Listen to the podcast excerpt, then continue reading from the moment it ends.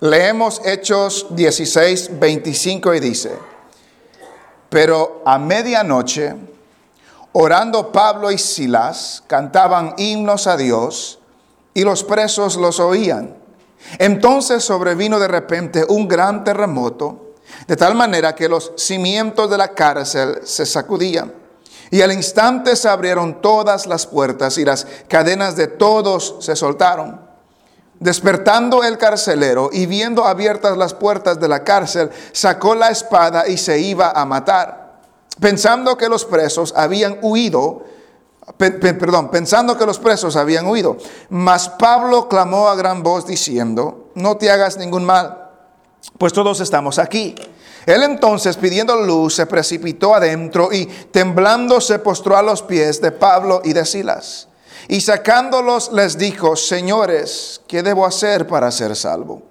Ellos dijeron, cree en el Señor Jesucristo y serás salvo tú y tu casa. Y le hablaron la palabra del Señor a él y a todos los que estaban en su casa. Y él, tomándolos en aquella misma hora de la noche, les lavó las heridas y enseguida se bautizó él con todos los suyos. Y llevándolos a su casa, les puso la mesa y se regocijó con toda su casa de haber creído a Dios. Cuando fue de día, los magistrados enviaron alguaciles a decir, suelta a aquellos hombres. Y el carcelero hizo saber estas palabras a Pablo. Los magistrados han mandado a decir que se os suelte. Así que ahora salid y marchaos en paz. Pero Pablo les dijo, después de, azotarnos públicamente, sin sentencia judicial, siendo ciudadanos romanos, nos echaron en la cárcel y ahora nos echan encubiertamente. No, por cierto, sino vengan ellos mismos a sacarnos. Y los alguaciles hicieron saber estas palabras a los magistrados, los cuales tuvieron miedo al oír que eran romanos, y viniendo les rogaron y sacándolos les pidieron que salieran de la ciudad.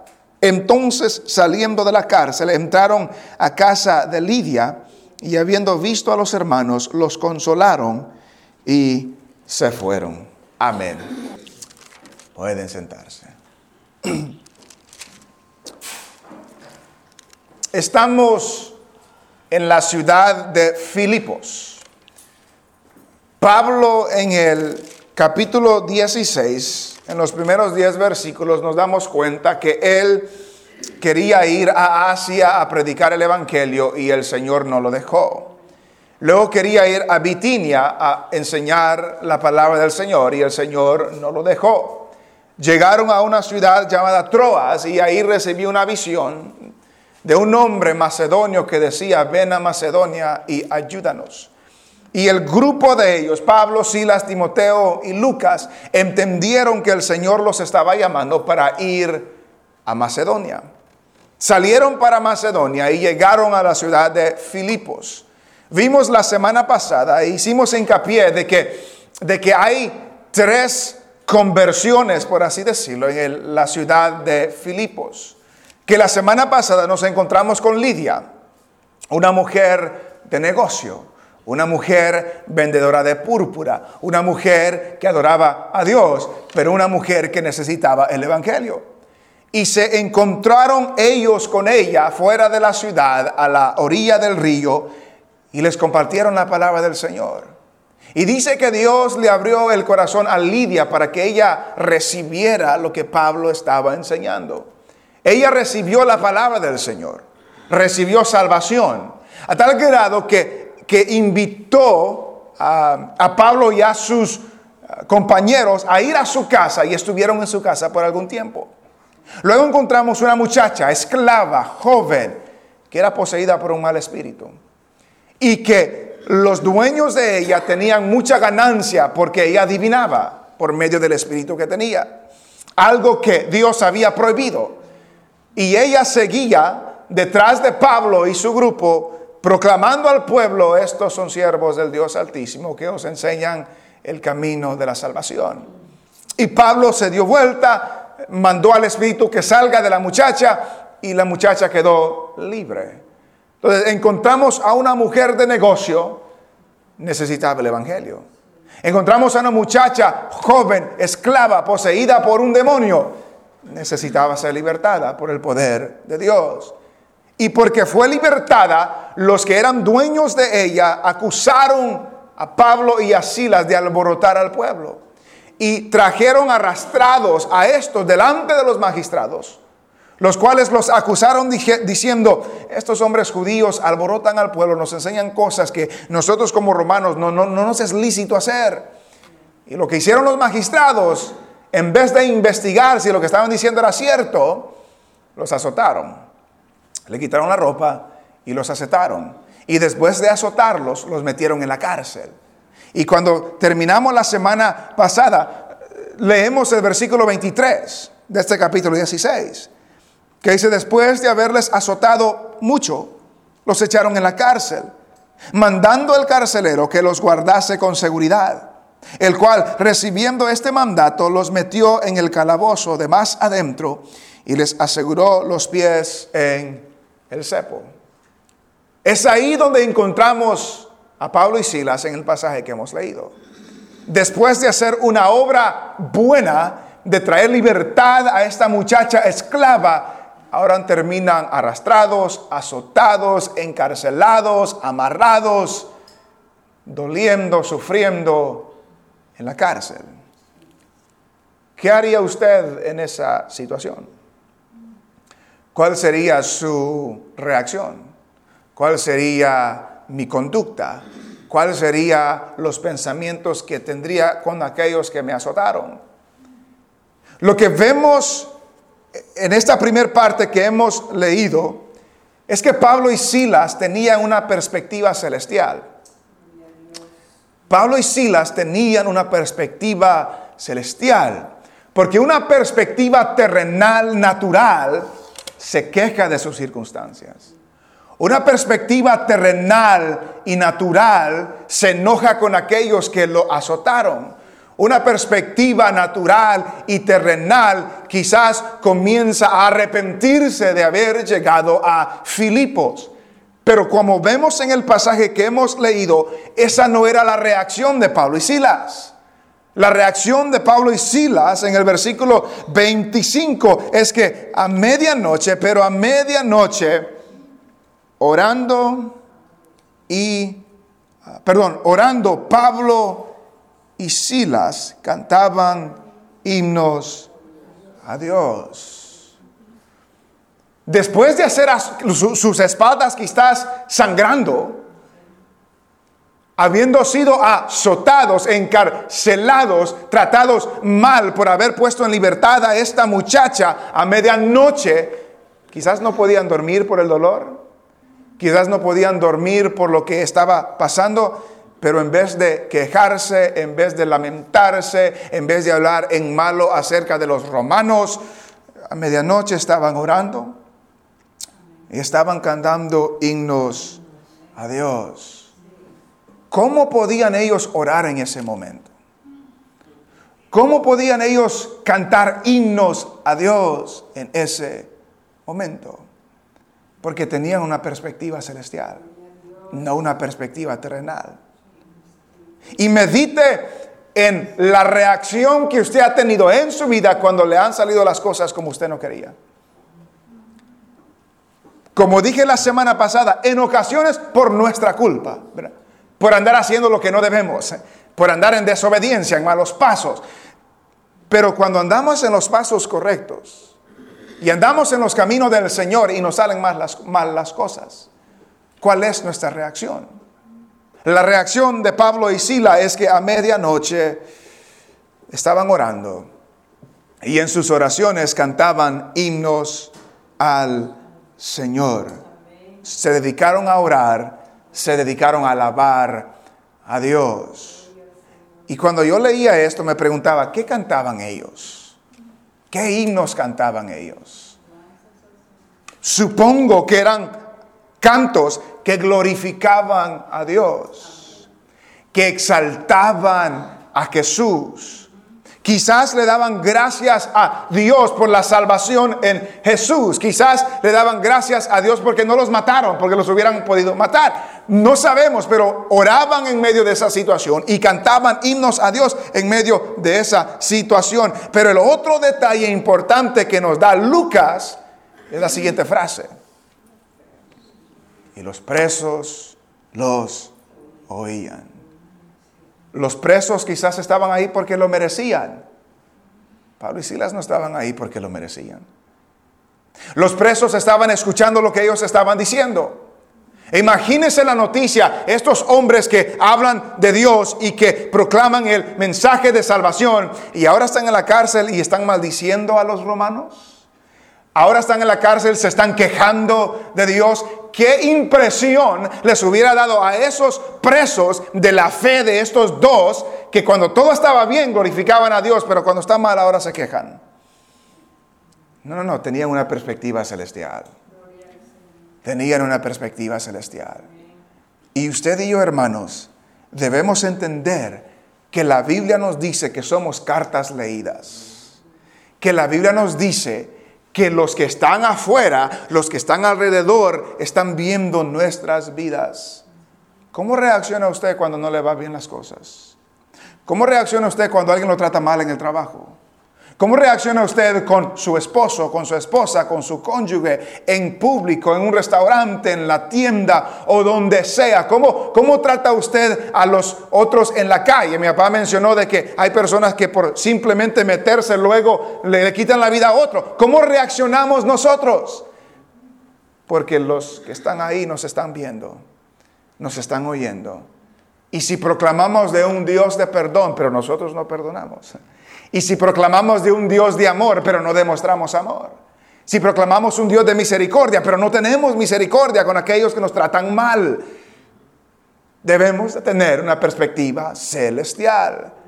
Pablo y Silas, creo yo, no me dice esto la Biblia, pero creo yo que estaban confiados que el Señor ahí los quería tener. Recuerde, recibieron la visión, ven a Macedonia y ayúdanos. Y fueron. Y estando allá terminan en la cárcel. De seguro no sabían cuál era el objetivo, de seguro no sabían cuál era el fin, pero sabían que estaban en las manos del Señor y ahí estaban confiados. ¿Tiene esa seguridad usted? Que está en las manos del Señor. Tiene esa seguridad usted, que pase lo que pase, termine donde termine, si usted es hijo de Dios, está en las manos del Señor. Y en medio de la oscuridad y de la tiniebla y de la dificultad, usted puede orar a Dios, usted puede cantar a Dios para que los demás lo escuchen, porque está confiado en las manos del Señor. Porque tenemos una perspectiva celestial y no una perspectiva terrenal. Los presos los oían Versículo 26. Entonces sobrevino de repente un gran terremoto. De repente, note eso, de repente. De tal manera que los cimientos de la cárcel se sacudían. Y al instante se abrieron la puerta de Pablo y Silas y sus cadenas se soltaron. ¿Verdad que no dice eso? No. Se abrieron las puertas de todas las cárceles. Se abrieron las puertas de todos y las cadenas de todos se soltaron. Ese fue el resultado. ¿Por qué se abrieron todas las puertas? Me pregunto yo, ¿por qué se abrieron todas las puertas? Solo era Pablo y Silas estaban cantando y llorando al Señor, pero todas las puertas se abrieron. Las puertas de todos los criminales que quizás merecían estar ahí se abrieron. Las cadenas de todos se abrieron, no solamente de, o se cayeron, no solamente de Pablo y de Silas. ¿Por qué? ¿Qué estaba haciendo Dios en eso? ¿Qué quería demostrar Dios en eso? Pero en medio de esa injusticia, ellos cantaban a Dios, ellos alababan a Dios, vino un terremoto, se abrieron todas las puertas y se soltaron todas las cadenas. Y si usted hubiera sido uno de esos presos o yo, ¿qué hubiéramos hecho? Vámonos. Vámonos. E imagínese uno de ellos que quizás estaba en pena de muerte, que su fin era la muerte. ¿Qué hubiera hecho usted? ¿Qué hubiera hecho yo? Versículo 27. Despertando el carcelero y viendo abiertas las puertas de la cárcel, sacó la espada y se iba a matar, pensando que los presos habían huido. ¿Por qué se iba a matar? Pero ¿y eso qué tiene que ver que se iba a matar? Es que en ese tiempo los soldados romanos pagaban, si, perdían un, un, preso, ellos pagaban con su vida. Si, si, si perdían un preso, el castigo de él caía sobre ellos. Si perdían un preso, por eso cuando uno lee la Biblia, por ejemplo, cuando los soldados que estaban protegiendo la tumba de Jesús ¿Qué, dijeron? Ustedes digan eso, nosotros le hablamos a, a los líderes y los protegemos a ustedes. Por eso cuando Pedro salió de la cárcel en el capítulo 12, Herodes mandó a matar los soldados que estaban de la guardia. ¿Por qué? Porque el soldado, si perdía un preso, pagaba con su vida.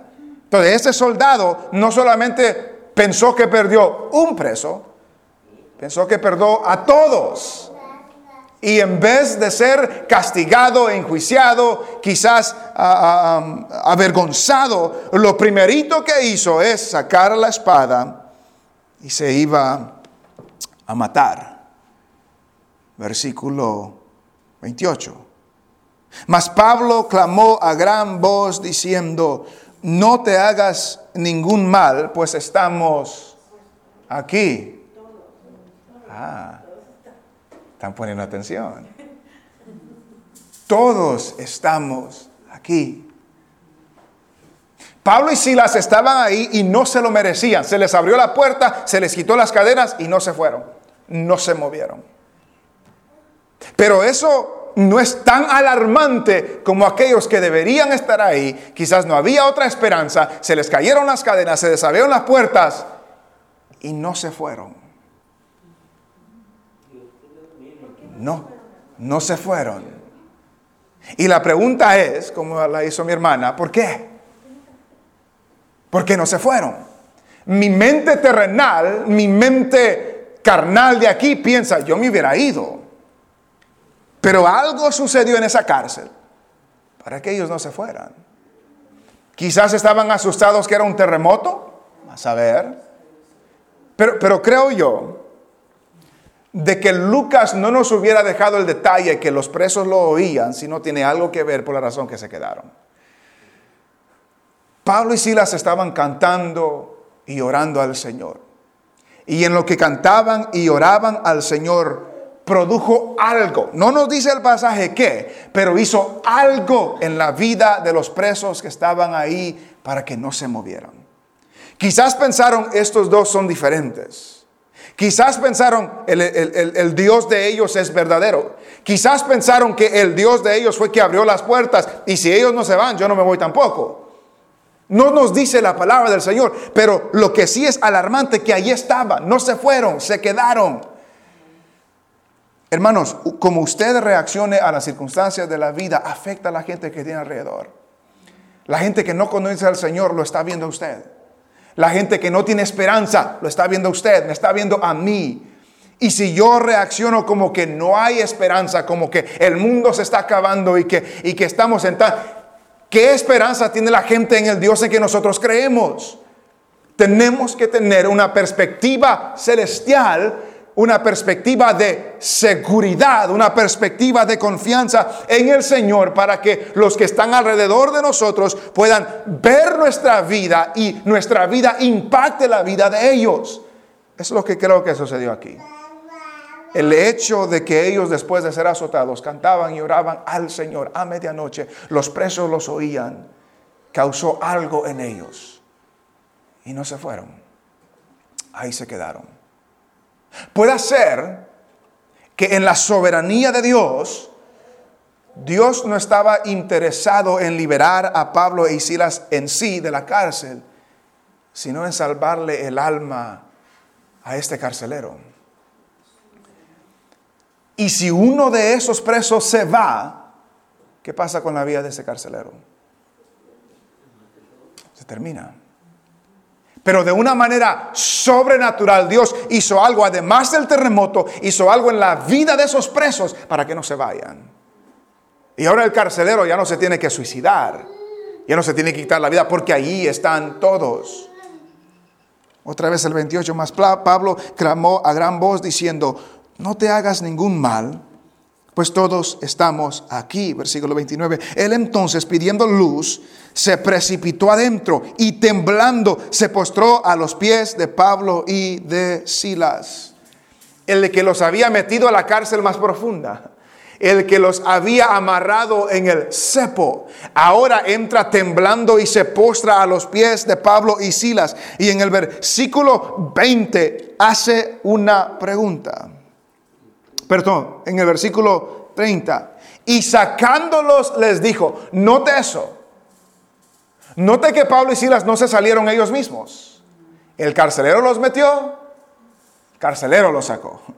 Aunque Dios hizo el terremoto, aunque Él abrió las puertas, aunque quitó las cadenas, ellos no se salieron. Hasta que el carcelero entró temblando y los sacó y les hace una pregunta. Señores, ¿qué debo hacer para ser salvo? Señores, ¿qué debo hacer para ser salvo. Además de tener una perspectiva celestial aquí, ellos a esta pregunta tenían que tener una respuesta apropiada. Porque es la pregunta más importante que cualquier persona puede preguntar o puede hacer. Señores, ¿qué debo hacer para ser salvo? ¿Por, qué les hizo esta pregunta? ¿Por qué les hizo esta pregunta? ¿Por qué no les hizo otra pregunta? ¿Por qué no los metió de nuevo y cerró la puerta y, ¡uf! Está bueno que no se escaparon. No, entró temblando. Señores, ¿qué debo hacer para ser salvo? Podemos suponer que él escuchó lo que la, muchacha dijo, estos son siervos del Dios Altísimo que nos anuncian el camino de la salvación. Puede ser. Puede ser que el carcelero también escuchó lo que estaban cantando y lo que estaban orando y eso lo afectó también. Puede ser. Puede ser que él los escuchó enseñar en el pueblo. Puede ser, no se nos dice, pero lo que sí sabemos es que después de todo esto hizo esa pregunta ¿Qué debo hacer para ser salvo? Quizás no sabía lo que estaba preguntando. Recuerde, la salvación era un tema bien grande en, en, Roma. Hay diferentes caminos de salvación, diferentes dioses, diferentes estas cosas. Pero este carcelero les hace la pregunta correcta a las personas correctas. Y ellos debían tener una respuesta apropiada. ¿Cuál sería su respuesta si alguien le hace esa pregunta? Señores, ¿qué debo hacer para ser salvo? O tienes que ir a la iglesia. O tienes que dejar de tomar, tienes que dejar de fumar, tienes que hacer esto y hacer aquello y hacer aquello. ¿Cuál sería nuestra respuesta? ¿Cuál sería la respuesta apropiada que debemos tener? ¿Cuál fue la respuesta apropiada de Pablo y Silas a este hombre? Versículo 31. Ellos dijeron, cree en el Señor Jesucristo y serás salvo tú y tu casa. Señores, ¿qué debo hacer para ser salvo? La respuesta apropiada, si le hubiera preguntado a, los judaizantes, recuerde lo que vimos en el capítulo 15, si no se circuncidan, si no guardan la ley de Moisés, no pueden ser salvos. Si les hubieran preguntado a ellos, les hubieran dicho, circuncídense, hagan esto, hagan aquello, hagan aquello. Pero le preguntaron a las personas correctas. Y las personas apropiadas le dieron una respuesta apropiada a la pregunta, ¿qué debo hacer para ser salvos? Debes de creer en el Señor Jesucristo. No le añadieron nada más a ese requisito. ¿Qué debo hacer para ser salvo? Creer en el Señor Jesucristo. Creer en Él como el Salvador, creer en Él que lo que Él dijo es verdad, que Él es el Hijo de Dios, Él es el Salvador del mundo, Él es el pan de vida, Él es la resurrección y la vida, Él es el, agua de vida, Él es todo lo que Él dijo que era, que Él es el Salvador del mundo. Creer eso te salva. Y usted y yo debemos tener la respuesta apropiada para cuando tengamos esas oportunidades de hablar acerca del Evangelio de Jesucristo, sepamos, sepamos contestar apropiadamente. Esa es la pregunta más importante que alguien se puede hacer. Y usted y yo debemos estar preparados para contestar esa pregunta correctamente. Además de tener una perspectiva celestial, tenían que tener una respuesta apropiada. Cree en el Señor Jesucristo. Muchas veces tenemos la tendencia, hermanos, de añadirle un sinnúmero de cosas a esta pregunta. ¿Qué debo hacer para ser salvo? O tienes que hacer esto, tienes que hacer aquello, tienes que vestirte de esta manera, tienes que cortar el pelo de esta manera, tienes que... Un sinnúmero de cosas. Cuando para entrar en la familia del Señor lo que me está diciendo es cree. Cree en el Señor Jesucristo y serás salvo tú y tu casa no me malentiendan, no es que esas cosas no son importantes, pero si yo me corto el pelo, el, pelo apropiadamente, no me salva. Si yo no me pinto la cara, eso no me salva. Si yo siempre uso camisa manga larga, eso no me salva. Si yo hago esto y hago aquello, si llego a la iglesia todos los domingos, si doy ofrendas y diezmo puntualmente, si hago todas esas cosas, nada de eso me salva. Lo que me salva es el Señor Jesucristo. Cree en el Señor Jesucristo. Recuerde cuando vimos en el capítulo 15, cuando Pedro dice que el Evangelio se predica, lo escuchan, es el Señor quien da el Espíritu Santo, es el Señor quien purifica los corazones y que nosotros oímos y creemos y el Señor nos da su Espíritu y purifica nuestros corazones y que la salvación es completamente por gracia. Y este carcelero de Filipos entendió ese, esa respuesta, cree en el Señor Jesucristo y serás salvo. Usted ha creído. Usted ha creído. Está seguro que ha creído. Porque si no está seguro, asegúrese, crea. Y si está seguro, vamos a decir algo después para los que estamos seguros que hemos creído en el Señor. Cree en el Señor Jesucristo y serás salvo. Y note lo que dice, serás salvo tú y tu casa. Y debemos de tener cuidado con esa frase. Porque muchas personas han dicho, si tú te salvas, tu familia se salva también. Si tú te salvas, entonces tu familia sigue. No, no está diciendo eso. No está diciendo eso. Podemos tomarlo de dos maneras. Número uno, serás salvo tú y tu casa. Puede ser una promesa específica para él, porque la casa de él fue salvada. O podemos tomar la posición de que será salvo, todo aquel que cree en Jesús será salvo, seas tú o sea tu casa. El que crea en el Señor Jesucristo será salvo, no importa quién sea. Cree en el Señor Jesucristo, será salvo tú y toda tu casa, si ellos creen también. Y lo que sucedió, lo que sucedió es que en el versículo 32, nos dice, y le hablaron la palabra del Señor a él y a todos los que estaban en su casa. La fe de él no iba a salvar a nadie. La fe de él lo salvaba a él, porque creía en el Señor Jesucristo. La respuesta es, todo aquel que cree en el Señor Jesucristo es salvo, sea quien sea.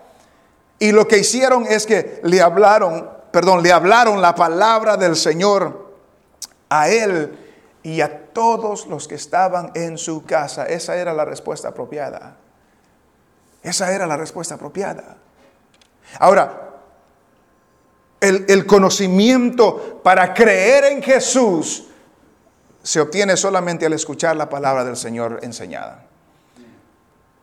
Ellos, se dice, creen en el Señor Jesucristo y le hablaron, le explicaron, le enseñaron la palabra del Señor a él y a toda su casa a, mí me,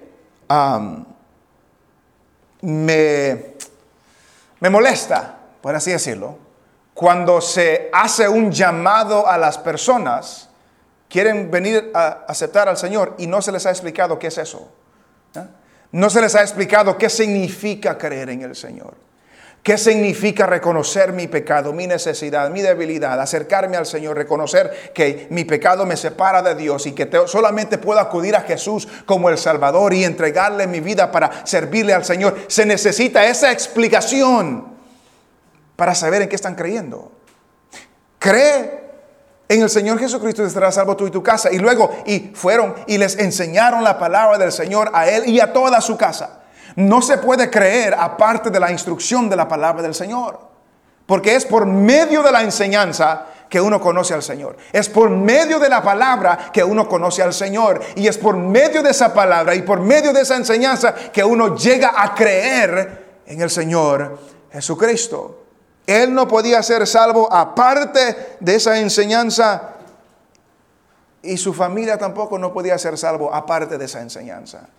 Por eso les dice, y le hablaron a la palabra del Señor a él y a todos los que estaban en su casa. Solamente Cristo salva. Tengamos eso claro. Solamente Cristo salva. Y fe en Jesucristo es el que salva al pecador de sus pecados. Fe en el Señor Jesucristo.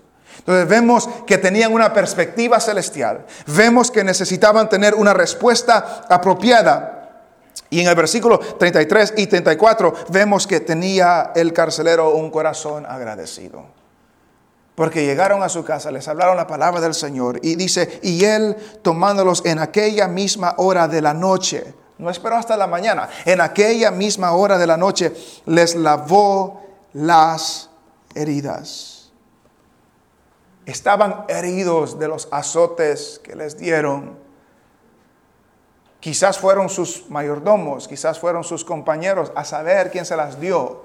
Pero este carcelero que conoció al Señor, creyó en el Señor Jesucristo, lo que se demuestra en el versículo 33 y en el versículo 34, que ahora este carcelero demuestra un corazón agradecido. Agradecido por lo que Dios había hecho en su vida. Agradecido por la vida eterna que había recibido. Y ahora ya no ve a Pablo y Silas como unos ah, presos, ahora los ve como sus hermanos. Y ahora como los ve como sus hermanos, los lleva a su casa y les lava sus heridas. Y enseguida dice, se bautizó él con todos los suyos.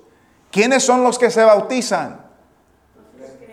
Los que creen. Los que han creído se bautizan. Lidia creyó y se bautizó. Ahora vemos a este carcelero de Filipos que cree en el Señor Jesucristo. Una manifestación de que Dios está obrando en su corazón es que le lava las heridas a Pablo y a Silas. Se bautiza él con todos los de su casa, ¿verdad? Y llevándolos a su casa, versículo 34, les puso la mesa, les dio de comer. Y se regocijó, se alegró, ¿verdad? Con toda su casa de haber creído a Dios. Los invitó a su casa les dio de comer, les lavó las heridas, se bautizó juntamente con toda su casa y estaba alegre de haberle creído al Señor. Y se regocijó, dice, con toda su casa de haberle creído al Señor. Entonces, cuando dije anteriormente, si estamos seguros que hemos creído en el Señor, mi vida, hermanos, debe obrar en una manera consistente que yo le he creído al Señor. No puedo decir que le he creído al Señor y no comparto con nadie.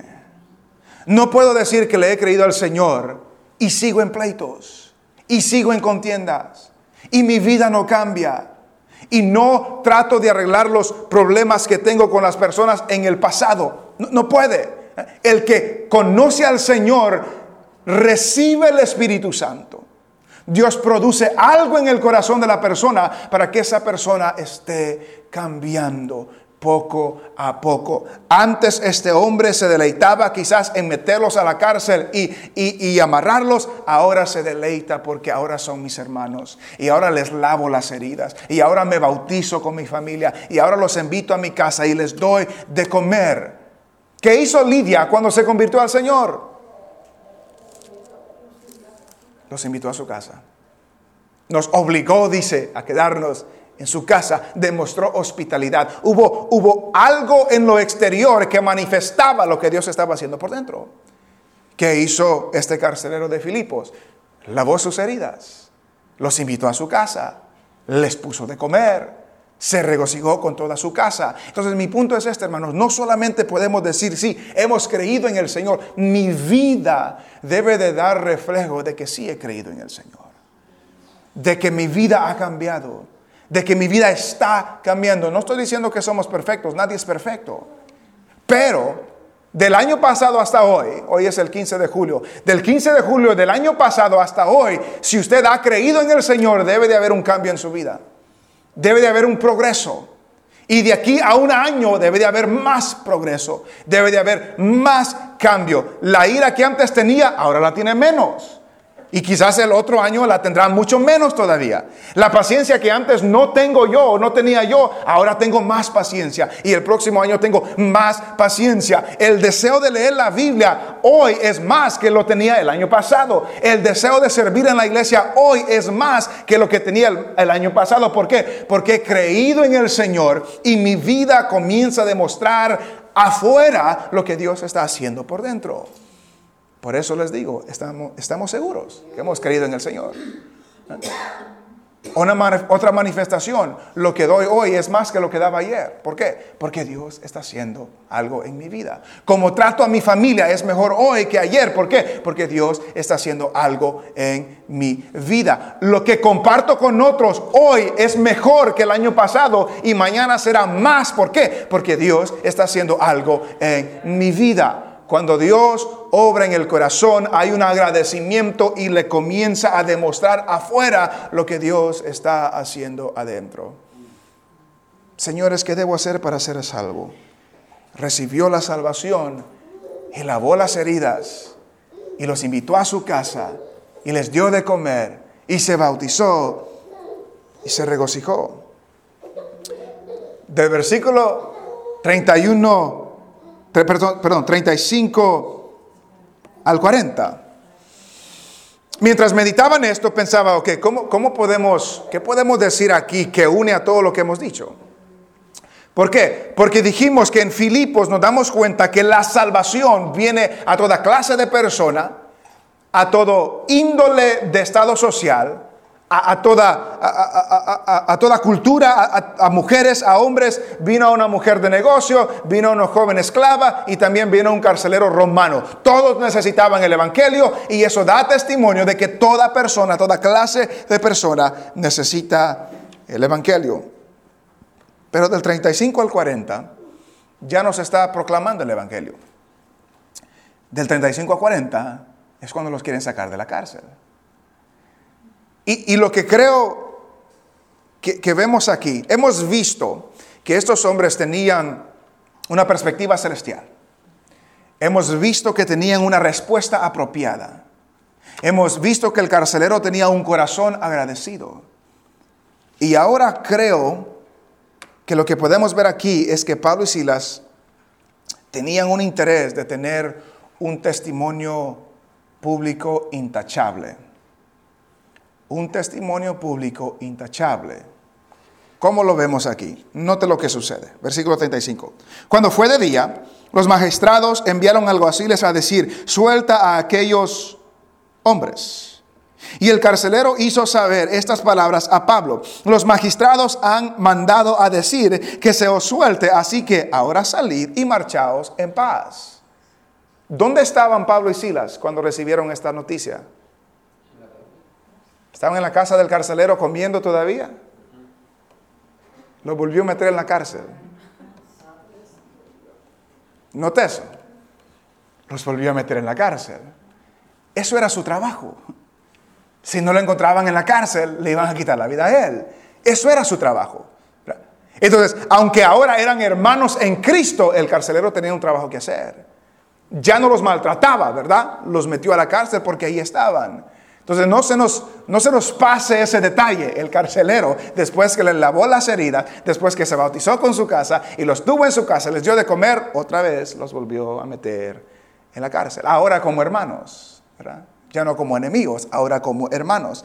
Y llegan los magistrados y dicen, mandan a decirle que ya salgan, que ya pueden irse.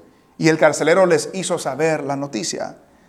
Pero, versículo 37, pero Pablo les dijo, después de azotarnos públicamente sin sentencia judicial, siendo ciudadanos romanos, nos echaron en la cárcel y ahora nos echan encubiertamente, no, por cierto, sino vengan ellos mismos a sacarnos.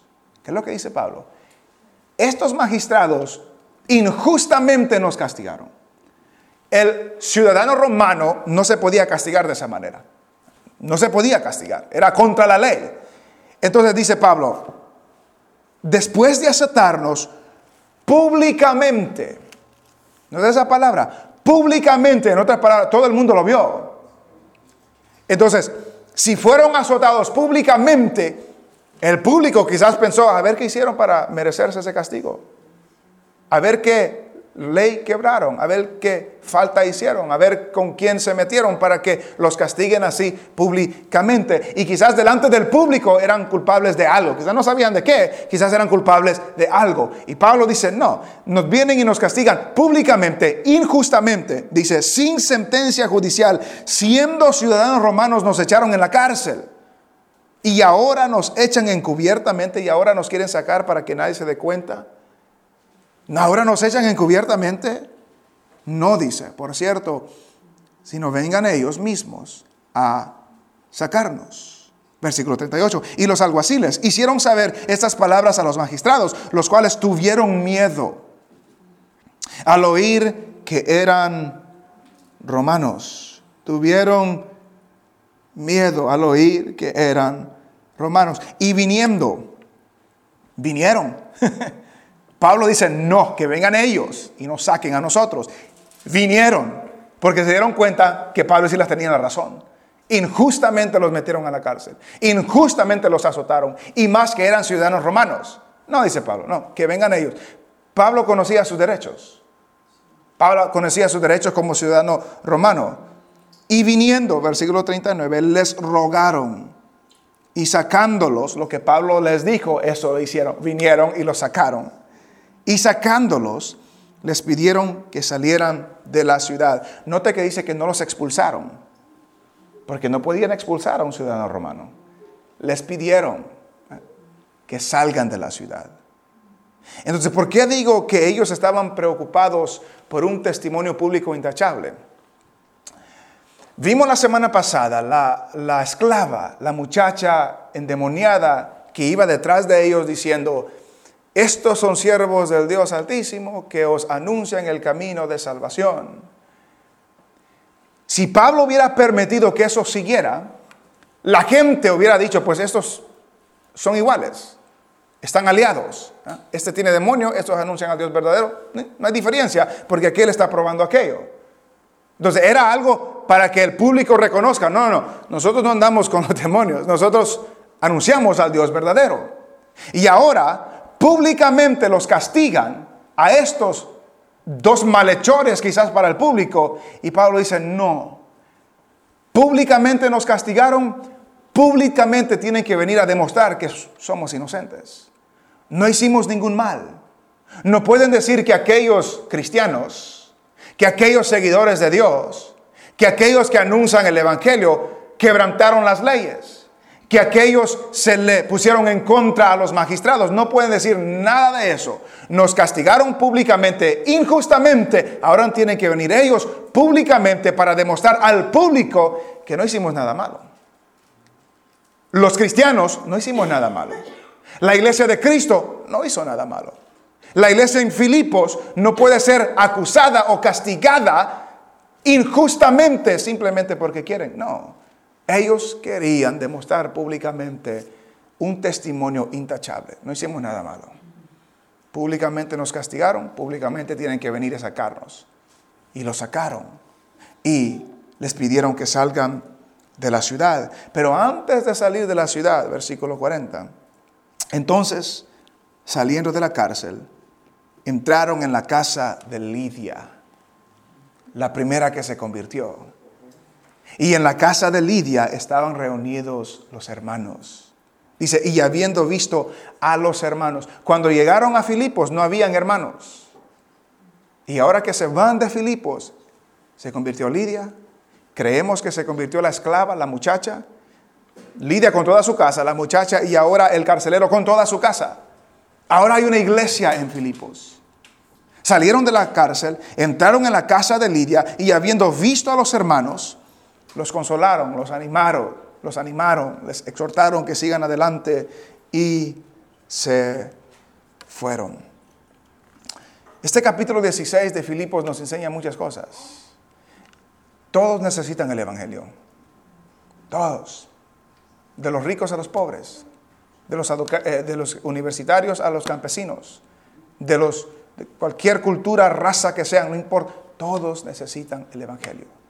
Y es la iglesia del Señor que ha sido comisionada, responsabilizada de compartir el Evangelio.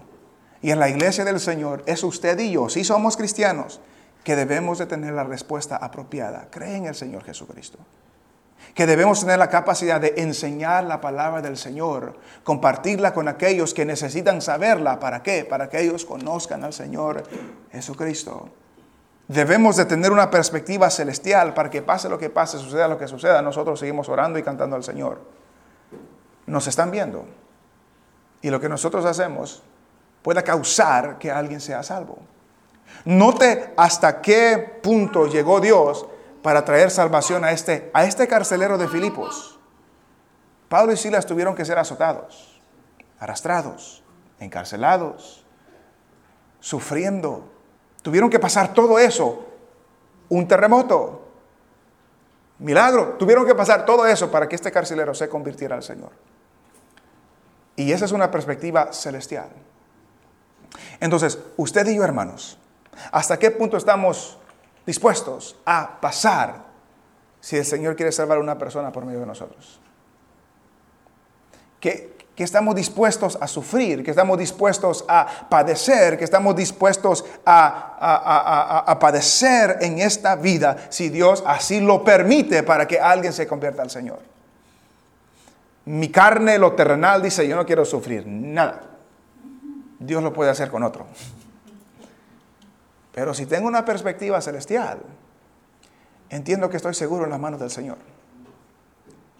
Y una vida vale la pena.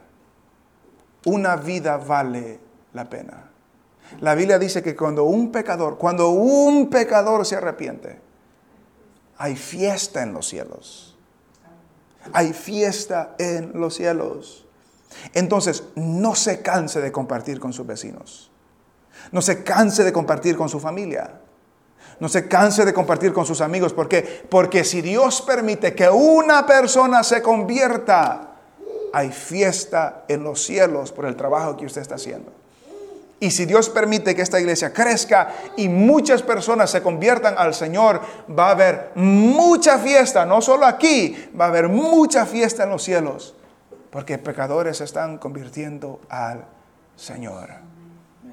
Dispongámonos en las manos del Señor a trabajar, a servir, a compartir, al que el Señor nos use. Recuerden lo que leímos la semana pasada de Pablo.